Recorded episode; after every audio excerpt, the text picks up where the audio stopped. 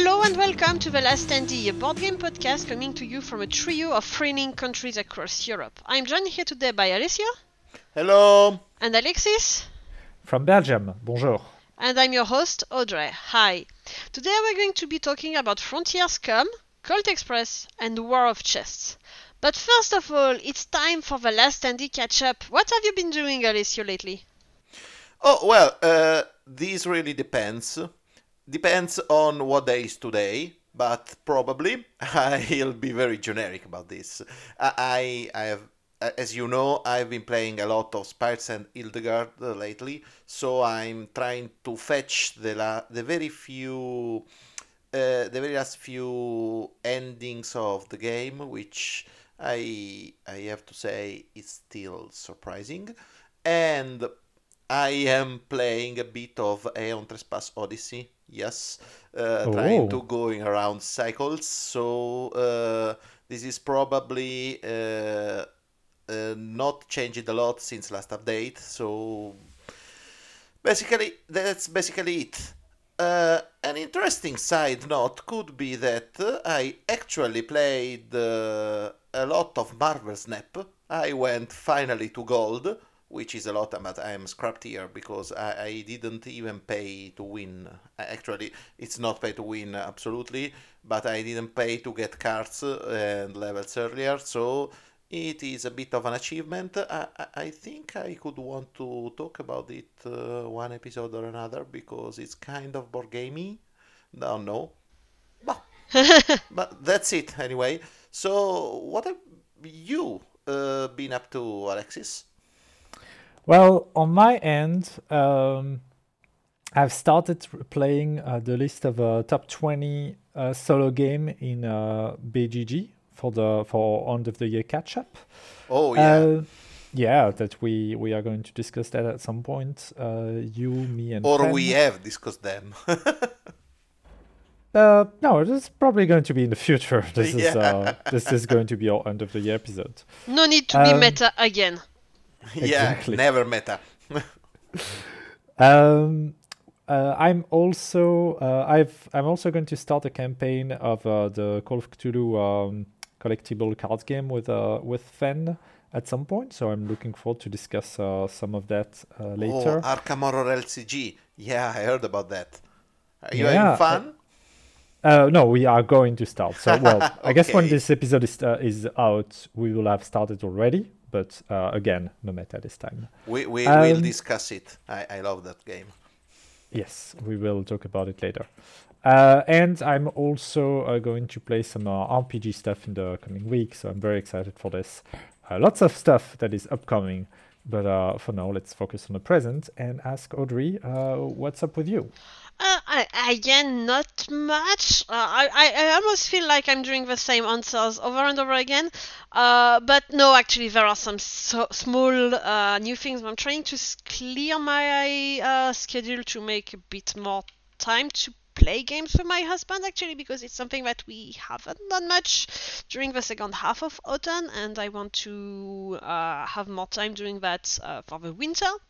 Um, as the time of this recording, uh, he's also trying to find games to gift me for Christmas. Uh, I'm helping him, let's say, find ideas, uh, slightly.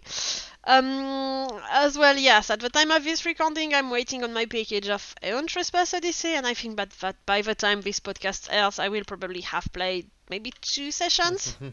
Uh, I'm really looking forward to it. Um, the only downside for me is that I'm going to play alone. that, I mean, sometimes as well, playing alone is not a bad thing. So, Yeah. uh, and yes, uh, Alessio, if you ever want to talk about Marvel Snap, please wait me because I think I'm, I can blame you, but I started playing it and my husband started started playing it as well. Uh, It's so- addictive, yeah? so yeah, I, I think it's pretty fun. The only, f- let's say, uh, not not downside, but issue that I personally have with this type of games is that uh, my brain isn't made to get deck ideas somehow. Uh, so I'm just like sticking around the start and oh I don't like this one I'm taking it out and stuff like that which um, can be limiting at some point um, for me.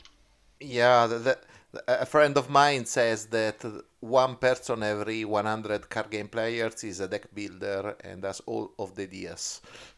Yeah, I, I'm definitely part of the 99 others. Oh yeah, me too.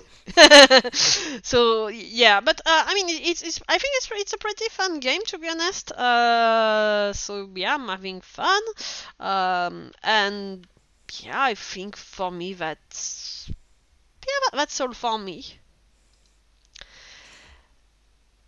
So, Wonderful. So let, us it's- go on. so we are going to take a trip and go far, far, far, far to the far west. And Alexis is here to tell us about the role-playing game Frontier Scum. Yes. Uh, so Frontier Scum is a game that came out uh, this year, if I'm yeah, it came out this year. Uh, it's a tabletop RPG that spins Mörk Borg rules into a weird West setting made by uh, Karl Druid. Uh, you can find it online on uh, Games Omnivorous in Europe, and I think that uh, Exalted Funeral is publishing it in, in the US. It is not a game based on the historical Far West, but rather on its myth and cliche. Uh, the way that they describe it uh, in the in the book is that while other uh, role-playing games draw inspiration from swords and uh, shield times, this game draws inspiration from guns and hat. Uh, so it, it is a game that kind of like keeps itself from the historical setting of the Far West and more focus on the the sort of mythology around it. Uh, and it is a very um, grungy uh, Series B type of uh, type of game, which I find uh, very interesting because it can then draw inspiration from uh, some of the best um, Far West movie like uh, Dead Man or Bone Tomahawk or um, The Revenant. Um, so. It sets the player as uh, grungy outlaws trying to scrunch money in the Lost Frontiers. Um, every town in the Lost Cron- uh, uh, Frontier is controlled by a large corporation that recently moved in and is, that is trying to buy everything. The law is mostly corrupt and serving that corporation, and weird things have been crawling into the night. So the players are kind of those. Um, out of uh, outlaws, social, social type character that I that are more hired gun than heroes. Uh, it's very fun. Uh, one of the things that I really want to highlight about the book is that it has this. Um, it has really a cool look because it looks like a, cat- a catalog from the late, late 1800s uh, with adverts for bars, bicycle, liquors.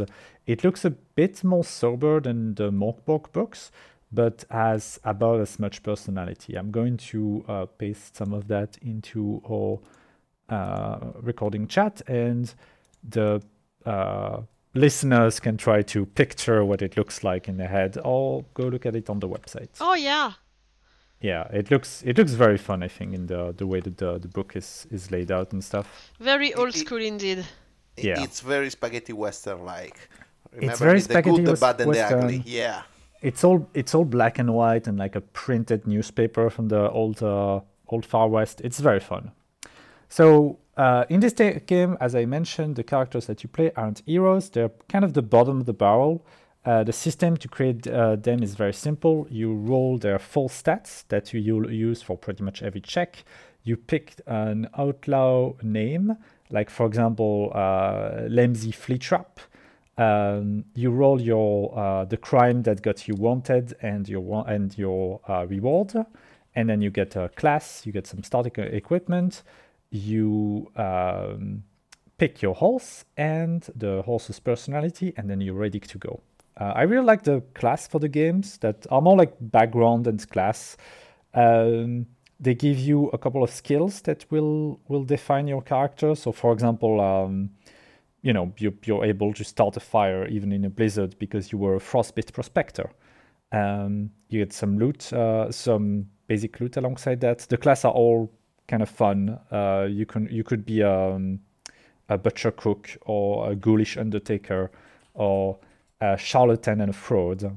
Uh, all of the classic Far West type characters. Tell are- are me there's uh, there's a traveling salesman or something like that. Well, the charlatan and fraud is the traveling sal- salesman. Yeah, I, I, I Uh, saw I saw on the cover the snake, uh, a snake called Oh, yeah. salesman. Yeah, Oh, you, you can definitely start as a, sta- a snake or sa- a salesman, yeah. uh, and it, it can be fun. You can also start as a doctor with a diploma, uh, which I find quite fun. yeah. The federal agent, like the FBI agent, is there? No. Uh, no, you Too- too can't because you're an powerful, too outlaw. You you can be a discharged deputy though. I- Yeah. I'm not Anyway. really, I'm not really knowledgeable about Western in general, but uh, so far I would say that the only, let's say, Western uh, recent one that I have seen uh, is the Hateful Eight, and I do feel like what you're saying fits that setting. Oh yeah, no, it would work really well to play uh, sort of eightful eight as a as an RPG. Uh, it's it's really it's really fun in the way that it it looks. Uh, one thing that I really like is that it has a couple of rules that I I think uh, are worth uh, at, um, outlining. Um, oh yeah, uh, so, so, sorry, I'll, I'll cut this. Oops. So um, once your character is is ready.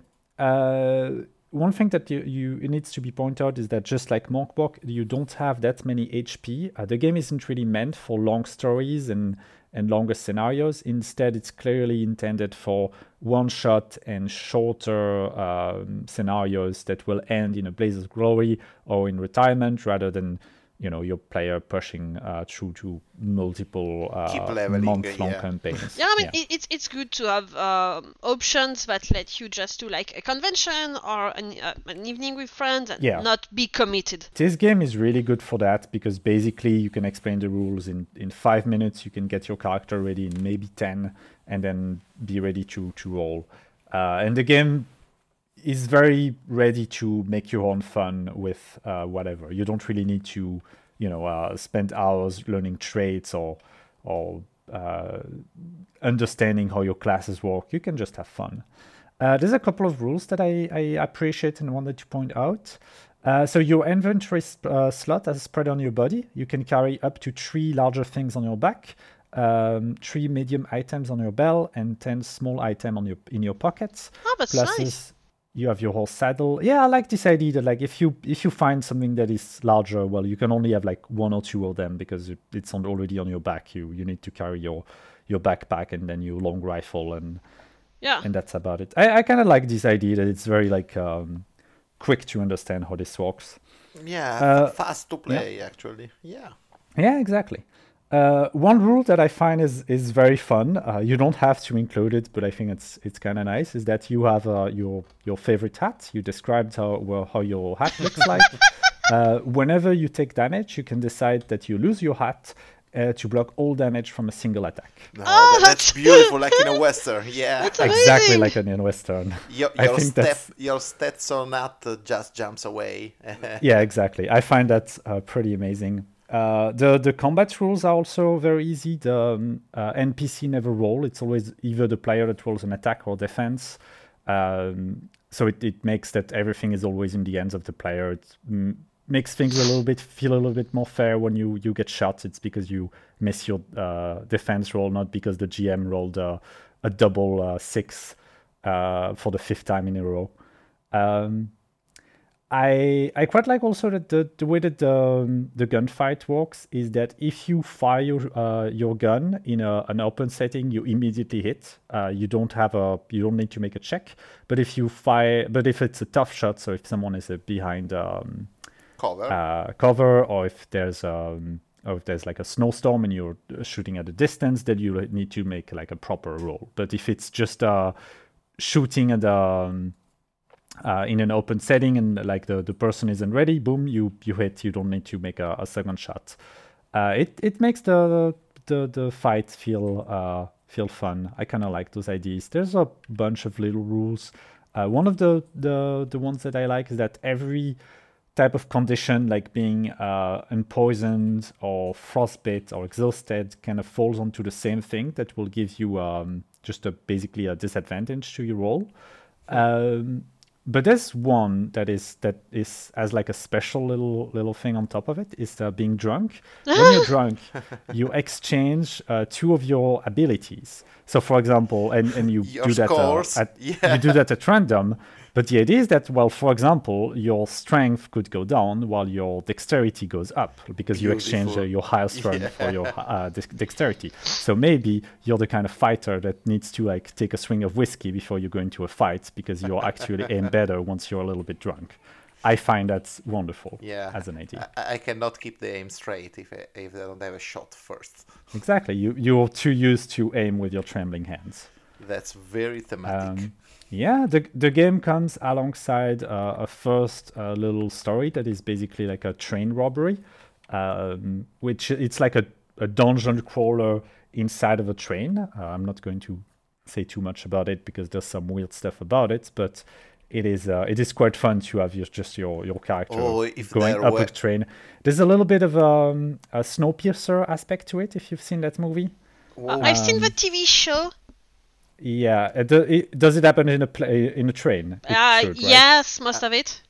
Yeah, then then it's probably like kind of similar to that. I mean, I mean, we're going to character- talk about that in a few minutes anyway. Yeah, if, if only Yeah. there was a game about the train robbery. I, I mean, Uh, in any case, that's that's basically like the the general gist of the game. Um, if if somebody likes uh, Western and and shorter, quicker RPGs or Mörk Borg in general, I would definitely recommend to at least have a look at uh, Frontier Scum.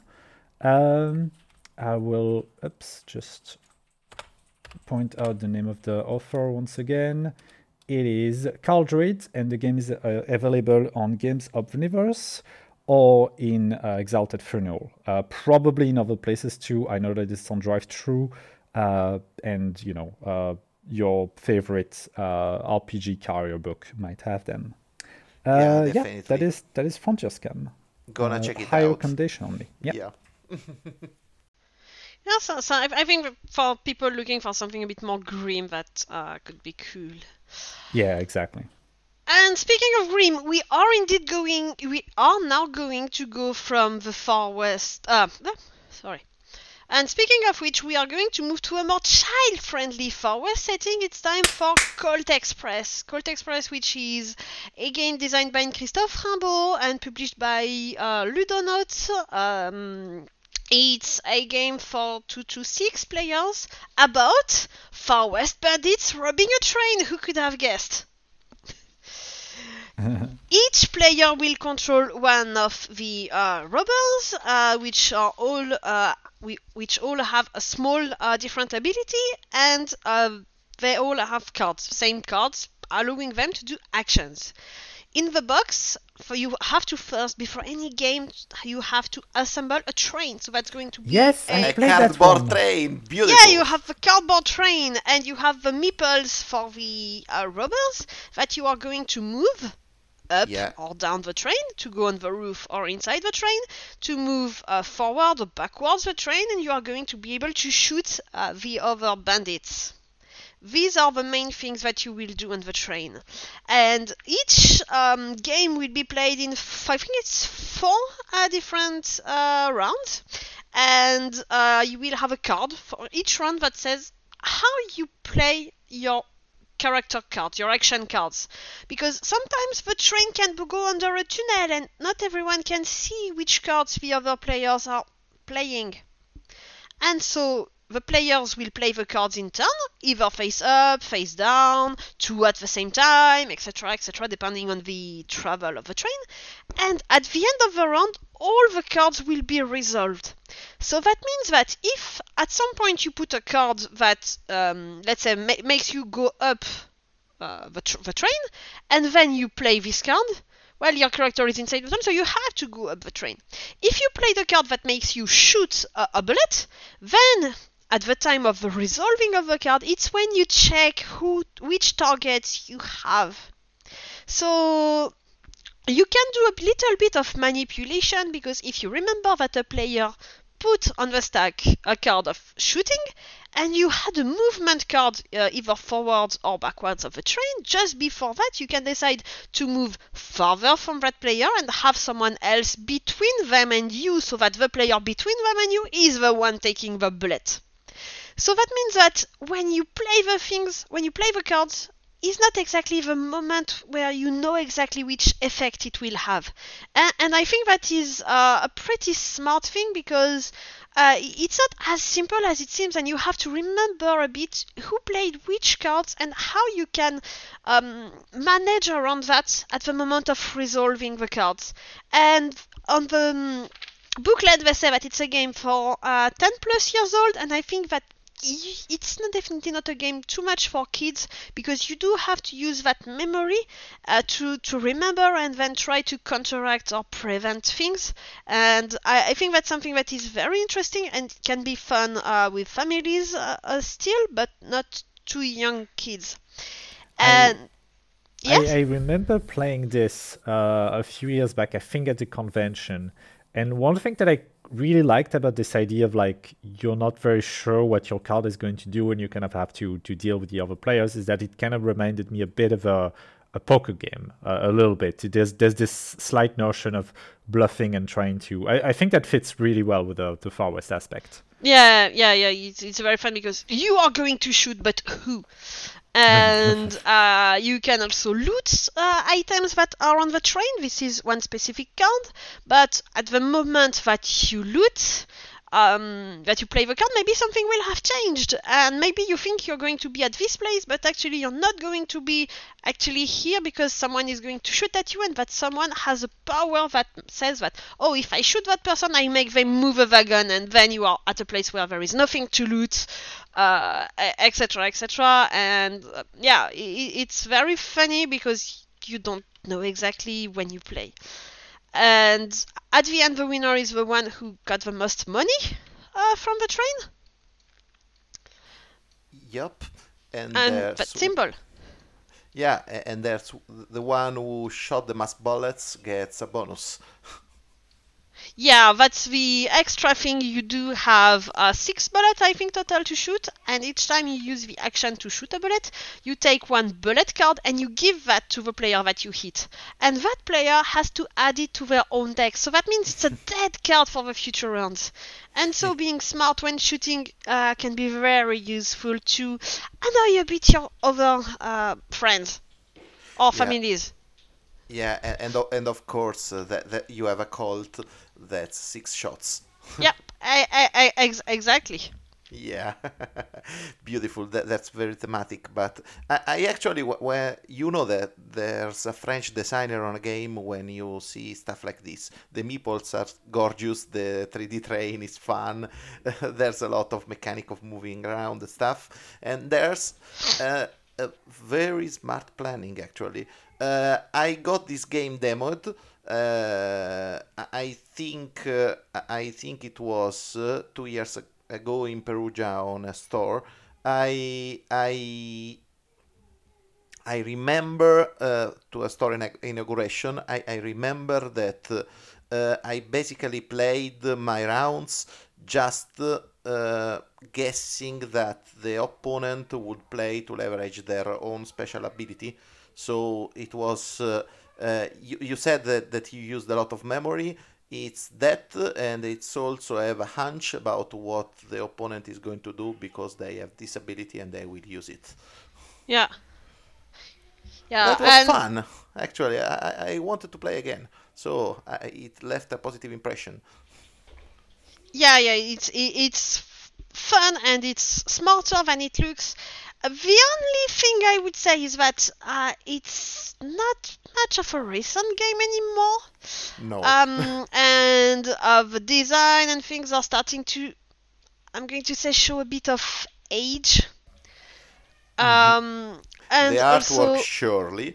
Yeah, and also that uh, you have two uh, female characters, and they are very stereotypical. There is the nat- Native American and hmm. the girl uh, in skirts, and yeah, something a bit more inventive could have been cool. Oh, understood. Yeah. And there is an expansion. Whoa! You have the diligence and the oh I forgot to, to mention the sheriff that there is a sheriff meeple that's going around and messing up with you. And on the expansion you have the diligence that's next to the train and I think there are something to have sheriffs as well going around on horses. Wow, beautiful. I, I don't know anything about the expansion anyway. I, I actually was gifted it and uh, I'm guilty of never playing it. It guilty of does charge. look really nice though. Okay, so we know there's an expansion. Yeah, and and uh, in both cases, b- uh, both the core box and the expansion, uh, the uh, insert, let's say it's a cardboard uh, insert that's very simple, but you have all the room to store your built train and diligence. So the space was well uh, conceived. Well organized. Yeah, well They- they- organized. They, thought uh, before about about the expansion. Yeah, and you have extra tokens with cacti and stuff like that. It's completely useless, but you can put them on the table. That's great. Yeah, I, I see the, the rocks, the mountains. yeah. But it looks nice. Yeah, It yeah. has presence. So now we're going, I- we're going to yeah. go from the Far West looters to princes and heirs learning how to be general. It is Alessio with War of Chess. Wow, you, you, you did the homeworks. I Yeah. did the homework, yes! yeah. Uh, so, uh, War Chest is a game about. Uh, it's actually an abstract game. Uh, the theme around the game is that uh, uh, a young king had uh, his firstborn son, and uh, his old general and tutor uh, gifted him uh, uh, War Chest, which is uh, an abstract game. Uh, to learn about moving troops and waging war. So uh, this is what you are actually doing. You, uh, as it is written in the box, you are doing, uh, you are playing game of kings uh, who learn to be kings. So that's it. So if, if, if, if I may, War of Chess is a game where you actually play a character playing a game. Yeah, actually, the game is absolutely abstract. It's chess like in that you have chips and you have a bag, but I'm talking about this. Uh, so, uh, you basically have to know that uh, this game is by David Thompson and Trevor Benjamin, uh, who I think everyone will remember for uh, Undaunted and for actually War Chest, but we will uh, cover this uh, in a while. And uh, it is, I think, a 2018 game. I don't want to be wrong about this. It's going. It has been going around in my house uh, since the COVID hit, so it's a treasure possess- possession of mine. And uh, basically, the game is uh, two players. It can be played also in four players, uh, but it's two players, so two uh, different teams uh, trying to control pieces on a map, which is an hex grid. There are special squares called locations, uh, control points, and if uh, the, the first team who achieves uh, control of six control point uh, wins. Uh, now, uh, how to play? You basically have a bag, and uh, you can draft at the beginning four ta- different types of units. Each of these different types of unit follows the same rules for movement and cheats, but they have special attributes and special rules which are uh, specific to them. So you draft and counter draft, trying to pick the best uh, the best combination to go against the, your opponent. Uh, after that, you basically put two tokens of each uh, unit in a bag. The rest of the tokens are in a reserve on uh, your side of the board. You uh, put another token, which is the royal coin, which has, uh, let's say, special powers, but we will get on this. And uh, every round, each player takes draws three tokens from a bag, keeps them secret, and then in turn they play one at a time. You have basically three kinds of actions, which are actions uh, which place tokens on the board. So you can uh, either place one token on the board representing a unit, or you can bolster an existing unit of, of that type by putting another token of the same type on top of that unit.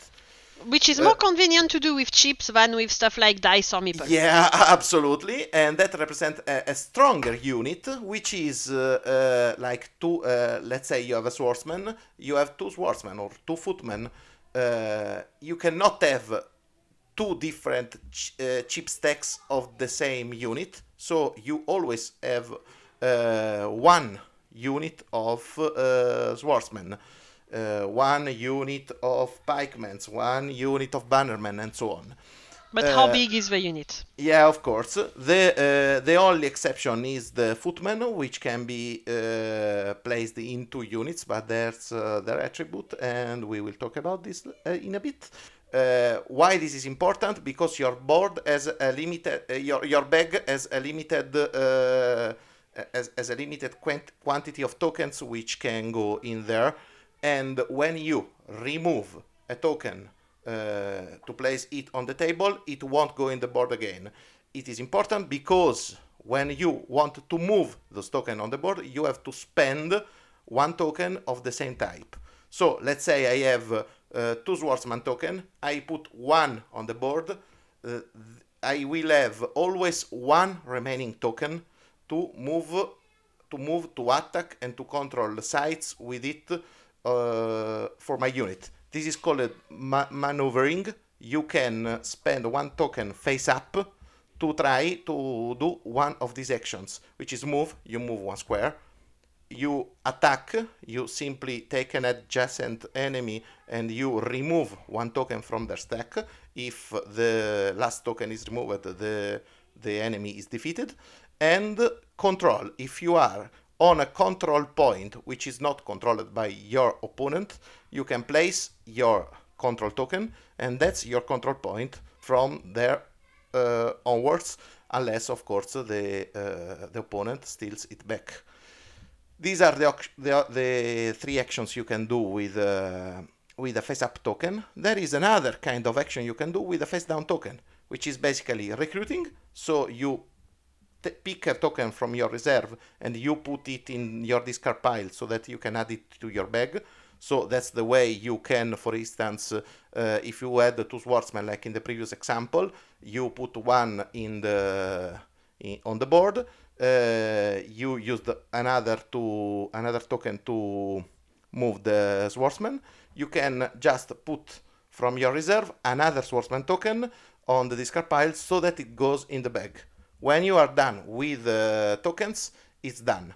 Uh, you can steal initiative with a face down token, or you can uh, just pass with it. So that's basically all there's to know about the game. The game is beautiful. The most important part of the game is trying to manage your bag while trying to uh, manage your space, your uh, your area control on the board because basically uh, when your bag is empty you fill it with this card but uh, the pieces which are killed from the board don't go to this card but are removed from the game. So you will eventually end up with a bag containing only the pieces you are not using.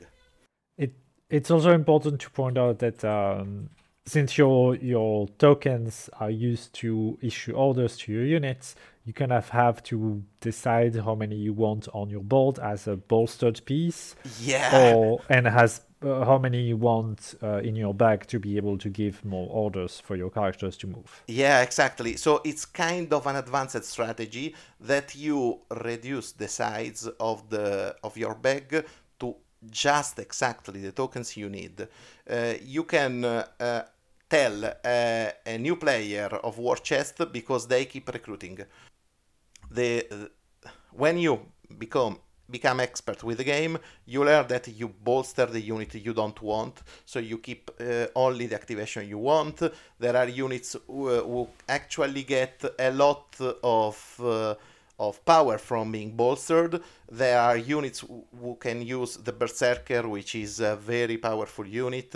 For instance, is a unit uh, we can be bolstered up to five, and when you finally activate the Berserker, you uh, can keep removing from the top of the Berserker because it goes in a in a self-damaging rage. You can remove tokens. You can discard tokens from the Berserker to make it have extra actions. So uh, you basically pile up stuff on the Berserker, then in uh, one uh, one uh, go you just keep have them move, attack, move, attack, and so on. Uh, it's uh, it's actually a game with a big learning curve, but the this learning curve is beautiful because in a game of war chest you are a new player, you are playing against an expert player, you get pounded uh, to the ground, but at the end of uh, of the game, you know exactly what you did wrong. That's actually something that I wanted to to ask you uh, because I've I've only uh, played uh, played around with the game on Tabletop Simulator, read the Yeah. rules, kind of got the gist of it, but I've not played it yet. uh, the units are all very different in terms of strength. There's clearly units that seem to be a lot stronger than other, and because at the start of your uh, of the game you you pick your your tokens uh, randomly, right?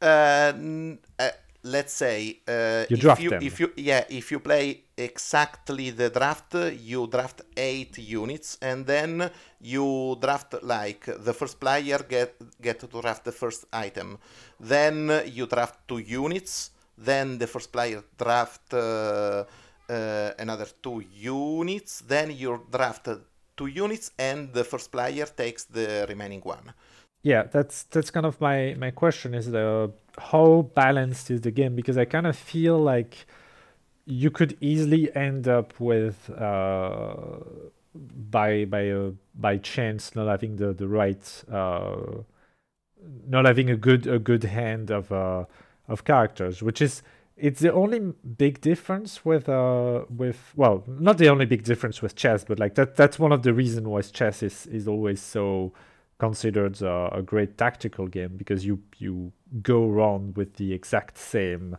okay uh, yeah armies. Oh, oh. Here, because of the, the the difference, the asymmetry, I'm kind of wondering. Yeah, I, I can address this question. Okay, uh, let me tell this. In all drafting games, usually the drafting phase is where you win or lose the game. Okay? If you do a poor draft, actually, it's not where you win or lose the game. When you draft, it's where you lose the game. Because uh, if you draft poorly, you have no chance except to lose. Now, the drafting mechanism of War Chest, I find it, uh, I, I assume we are talking of just the base game. Uh, the drafting part of War Chest is uh, pretty balanced, uh, meaning that since you are the first player, you have the first pick, and that is very powerful.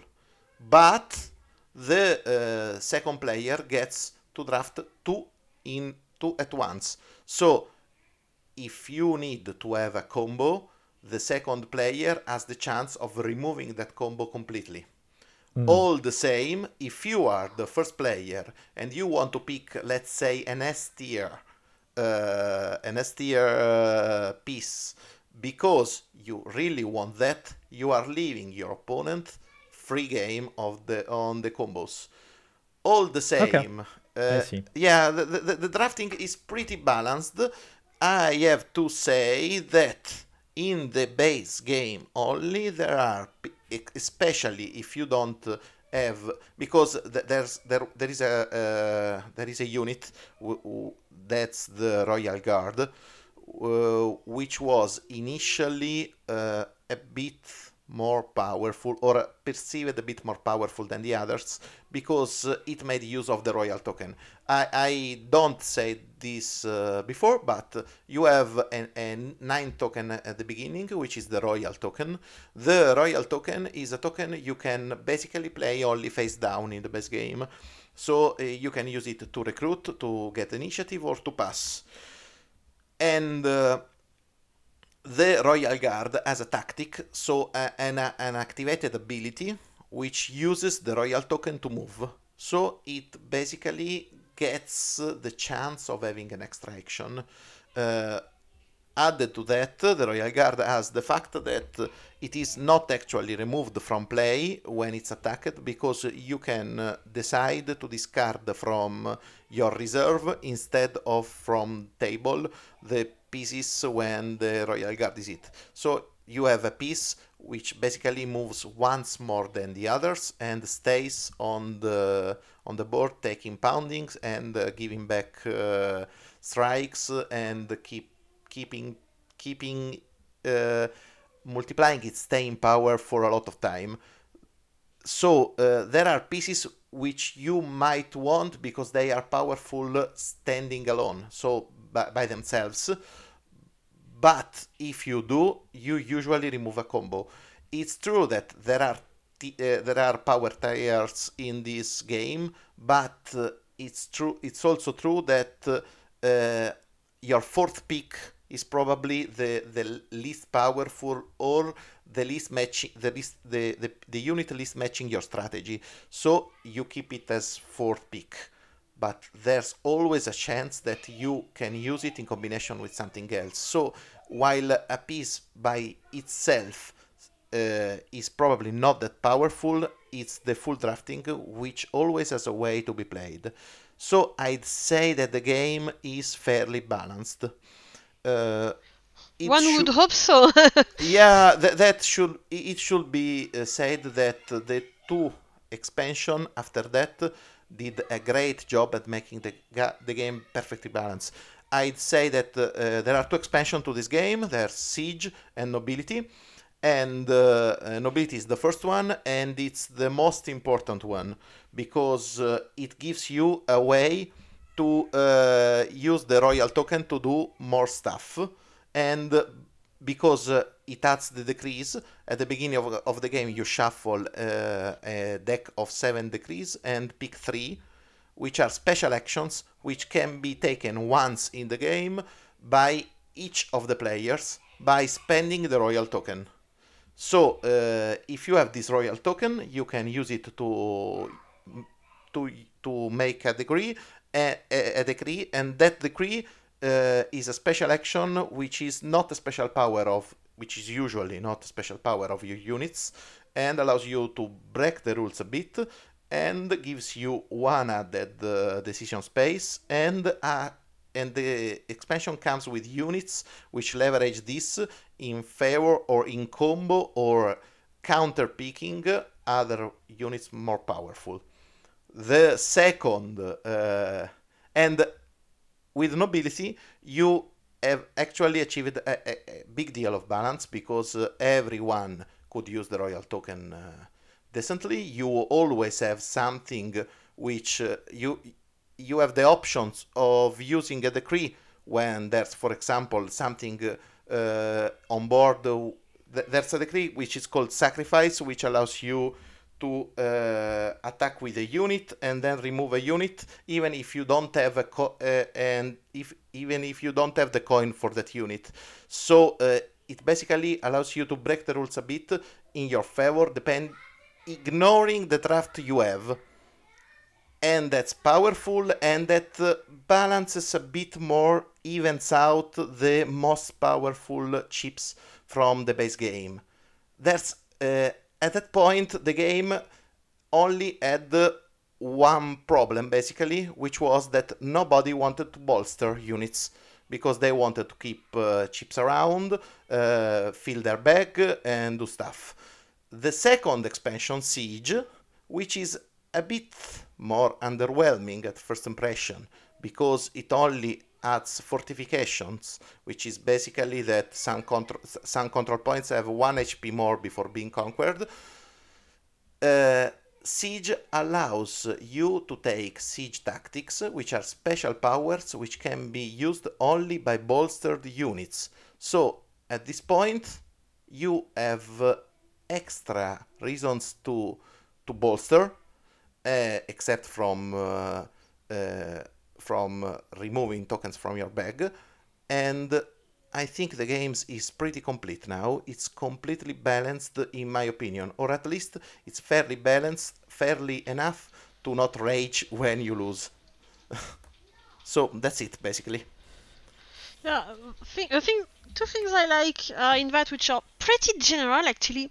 It's that um, the chips uh, usage which make you bolster and stuff, uh, but I mean we there are not many games using chip. I mean, of course, there's chip theory games uh, doing Yeah, exclu- uh, almost exclusively games with chips now, uh, since there is one to make it lie. Um, and so I think it's pretty nice to see other games with uh, chips uh, that aren't uh, chip theory games. Um, and um, I think that also the drafting from a bag mechanic, which I mean, it, it's not very um, evoluted, it's not very original or something. But uh, I mean, not many games do that, and Yeah, I think that it's something. I will. I will not say it's elegant, but um, you can have nice bags with uh, nice drawings and stuff like that, and I think it's cute or fun to have nice bags, and it is not very rocket science to do that, and I think that more games could actually use that kind of bag drawing mechanic. Yeah, uh, uh, bag building is a mechanic which is underused, but I have to say, perhaps with the exception of Sheriff of Nottingham, which is a game I like, but it's a bit on the simple, boring side after a while, all games with bag building are beautiful. I, I think of Arkham Horror, I think of War Chest, I think of Vagrant Song. They are beautiful games, and uh, Arkham Horror is probably a classic in car games, even if it's if it begins to show his age. But uh, I I can say this: uh, I'm kind of a passionate about. Uh, I kind of passionate about the uh, competitive games one versus one but War Chest is the game I keep returning to uh, along with Res Arcana. These are two games uh, which I keep playing over and over when I have the chance. So uh, I don't know, mm, probably my review is this game is an instant classic. Is a game you see and you know it will stay in your collection because it's beautiful. Uh, I, I didn't spend a word about the components, but the components are cloth bags, beautiful. Uh, th- th- they are heavy, they are of heavy cloth, they are beautiful. You have uh, uh, a normal cardboard uh, board, and uh, you have chips which are done with, I think it's metal resin the one you use uh, to make uh, metal me- metal miniatures without the fire. Uh, th- th- they are heavy chips, beautiful colored, Mm, and the game has a beautiful table presence. The chest is a small chest full of chips. It's uh, really, really uh, aesthetically pleasing. It's uh, beautiful to play. It's short, fast, and fun. And I cannot stress this enough. Uh, even if the more expert player always wins, when you play against a more experienced player, you know you will know exactly where you what you did wrong and how cou- you can improve. Uh, if you want, you can try and play this game with uh, very experienced players on yucata.de or on warchestonline.com. Uh, there are also expansions in the, in uh, warchestonline.com. You can play this game. You will play against experienced players. Then, after you lost, because you will lose, you can look back at your game and see, oh, that's what I did wrong. And that's very important to me in this kind of games because uh, the your biggest uh, opponent in uh, competitive games is frustration. If you keep losing and you don't know why, you'll get frustrated. It doesn't happen with War Chest. Hmm. It seems it seems to be very easy to understand the game, but hard to master. The kind of uh, Yeah, the, the kind of best games. Yes. And with and with that final token placement, we are out of time for this post for this podcast. Thank you for listening to The Last Standee. You can catch us over at www.patreon.com forward slash thelaststandee, on YouTube or subscribe on your preferred podcast app. So it's farewell from Alessio. Goodbye. Alexis. From Belgium, au revoir. And myself, au revoir. And remember that the second E in Standee is for equine. Mm.